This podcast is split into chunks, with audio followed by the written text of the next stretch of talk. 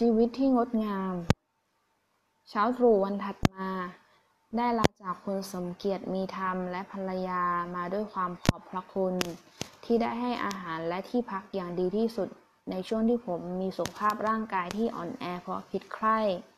และการปวดข้อเท้ากล้ามเนื้อขา เป็นผลสืบเนื่องมาจากการเดินขึ้นลงยอดดอยอินทนนท์แม้ว่าอาการไข้และการปวดเท้าจะยังไม่หมดสิ้นไป แต่การได้พัก และอาหารดีๆทำให้มีพลังที่จะเผชิญกับปัญหาต่างๆ ทางด้านร่างกายได้ดีขึ้น และเหตุการณ์ครั้งนี้ทำให้ได้ตระหนักถึงความเป็นจริงที่ว่า การก้าวเดินและการหยุดพักต่างเกื้อกูลให้เกิดความหมายที่ดีงามในการเดินทาง และการก้าวถึงเป้าหมายการก้าวเดินที่เหน็ดเหนื่อยยากลำบากทำให้การหยุดพักมีคุณค่ามีความหมาย และในขณะเดียวกัน การหยุดพักที่ดีก็เกื้อกูลต่อการก้าวเดิน ดังนั้นทั้งการก้าวเดินและการหยุดพัก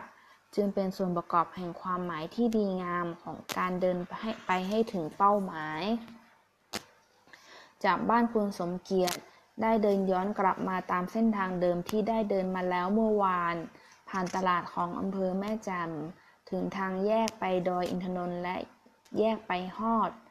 ผมเดินไปตามถนนหมายเลข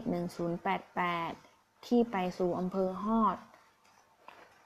ก่อนจะพ้นออกจากเขตชุมชนของอำเภอแม่แจ่ม ได้เดินผ่านวัดป่าแดด ซึ่งอดีตเจ้าอาวาสคือพระอาจารย์สุทัศน์วชิรยาโน ได้ถึงแก่มรณภาพไปเมื่อไม่นานมานี้ ได้หยุดยืนสำรวมกายระลึกถึงมรณกรรมของพระอาจารย์สุทัศน์ พื่อให้เกิดมรณานุสติขึ้นในตัวเอง และระลึกถึงคุณงามความดีที่ท่านได้บำเพ็ญไว้ เพื่อให้เป็นอนุสติในการบำเพ็ญภาวนา ให้เกิดกุศลธรรมขึ้นภายในจิตใจของตนเอง เสร็จแล้วก็เดินต่อไป เส้นทางจากอำเภอแม่จำไปสู่ฮอด เป็นเส้นทางลาดชัน ขึ้นลงเนินเขาสูงตลอดเส้นทาง สองข้างทางเป็นพื้นที่ทำการเกษตรของชาวบ้าน ผมเดินไปด้วยการกำหนดจิตให้ตั้งมั่นอยู่ในอารมณ์ ที่เป็นไปในปัจจุบัน โดยไม่ต้องพวงกับยานพาหนะที่นานๆ จะวิ่งผ่านไปสักคัน ขณะที่เดินไปด้วยจิตที่จดจ่ออยู่ที่อารมณ์อันเป็นปัจจุบันขณะ พลันหูก็ได้ยินเสียงพระธรรมเทศนาแว่วมา จึงเปลี่ยนจากการกำหนดรู้การก้าวย่างเท้าซ้ายขวา หายใจเข้าออก มาเป็นกำหนดรู้เสียงและที่มาแห่งเสียงที่เข้ามากระทบโสตประสาท และได้รู้ว่าเป็นเสียงพระธรรมเทศนาเรื่องบุญกิริยาวัตถุ ที่ดังมาจากเครื่องรับวิทยุของชายชายชราที่นั่งอยู่ริมถนน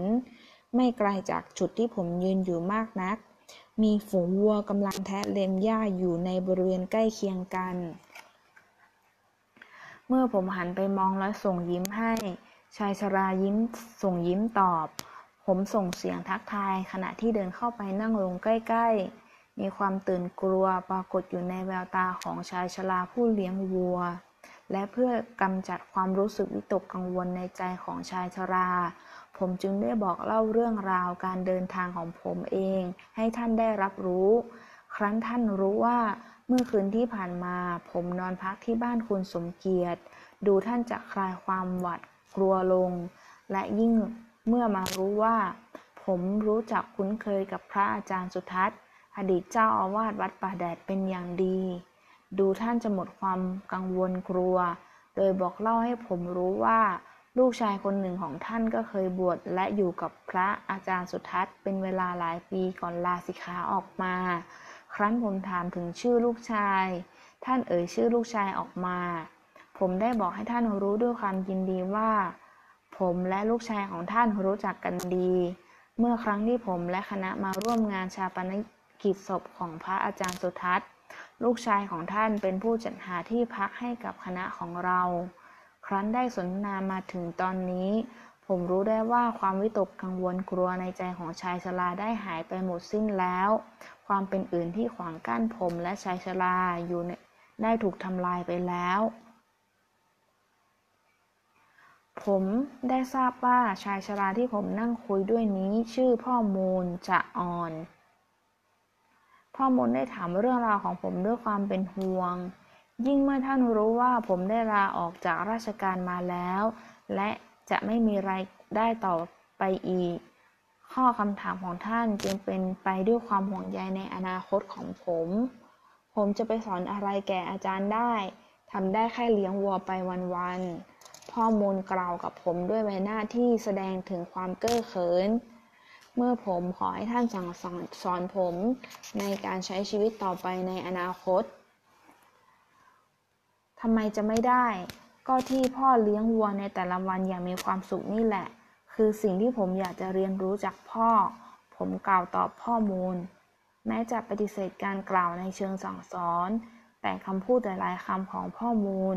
ได้สอนผมเสียยิ่งกว่าพระธรรมเทศนาของพระภิกษุที่กระจายเสียงออกทางวิทยุ บางวันผมไม่ได้เอาเข้ามากินตอนกลางวัน แต่วัวได้กินหญ้าอิ่มผมก็มีความสุขแล้ว แม้จะต้องเดินออกมาจากบ้านมาไกล แต่ถ้ามีหญ้าดีๆ ให้วัวกิน ผมก็พาวัวมาคำบอกเล่าอย่างซื่อๆตรงไปตรงมาของพ่อมูล เป็นเหมือนแสงสว่างที่ส่องไปในซอกมุมแห่งชีวิต ที่ผมเคยเพ่งมองแต่แต่มองเห็นไม่ชัด ครั้นเมื่อมีแสงสว่างส่องไป ผมก็ได้มองเห็นสิ่งที่สุกซ่อนอยู่ในแง่มุมนั้นชัดขึ้นคำบอกเล่าของพ่อมูล ทำให้ผมมองเห็นความงดงามแห่งชีวิตยามชราชีวิตชีวิตประจำวันที่ตื่นนำฝูงวัวออกมาจากบ้าน เป้าหมายคือผืนหญ้าสีเขียว ระยะทางใกล้ไกลไม่ใช่ปัญหาของการเดินทางไป ที่ใดมีหญ้าเขียวที่นั่นคือเป้าหมาย ความอิ่มของวัววัว คือความหมายของชีวิตในแต่ละวัน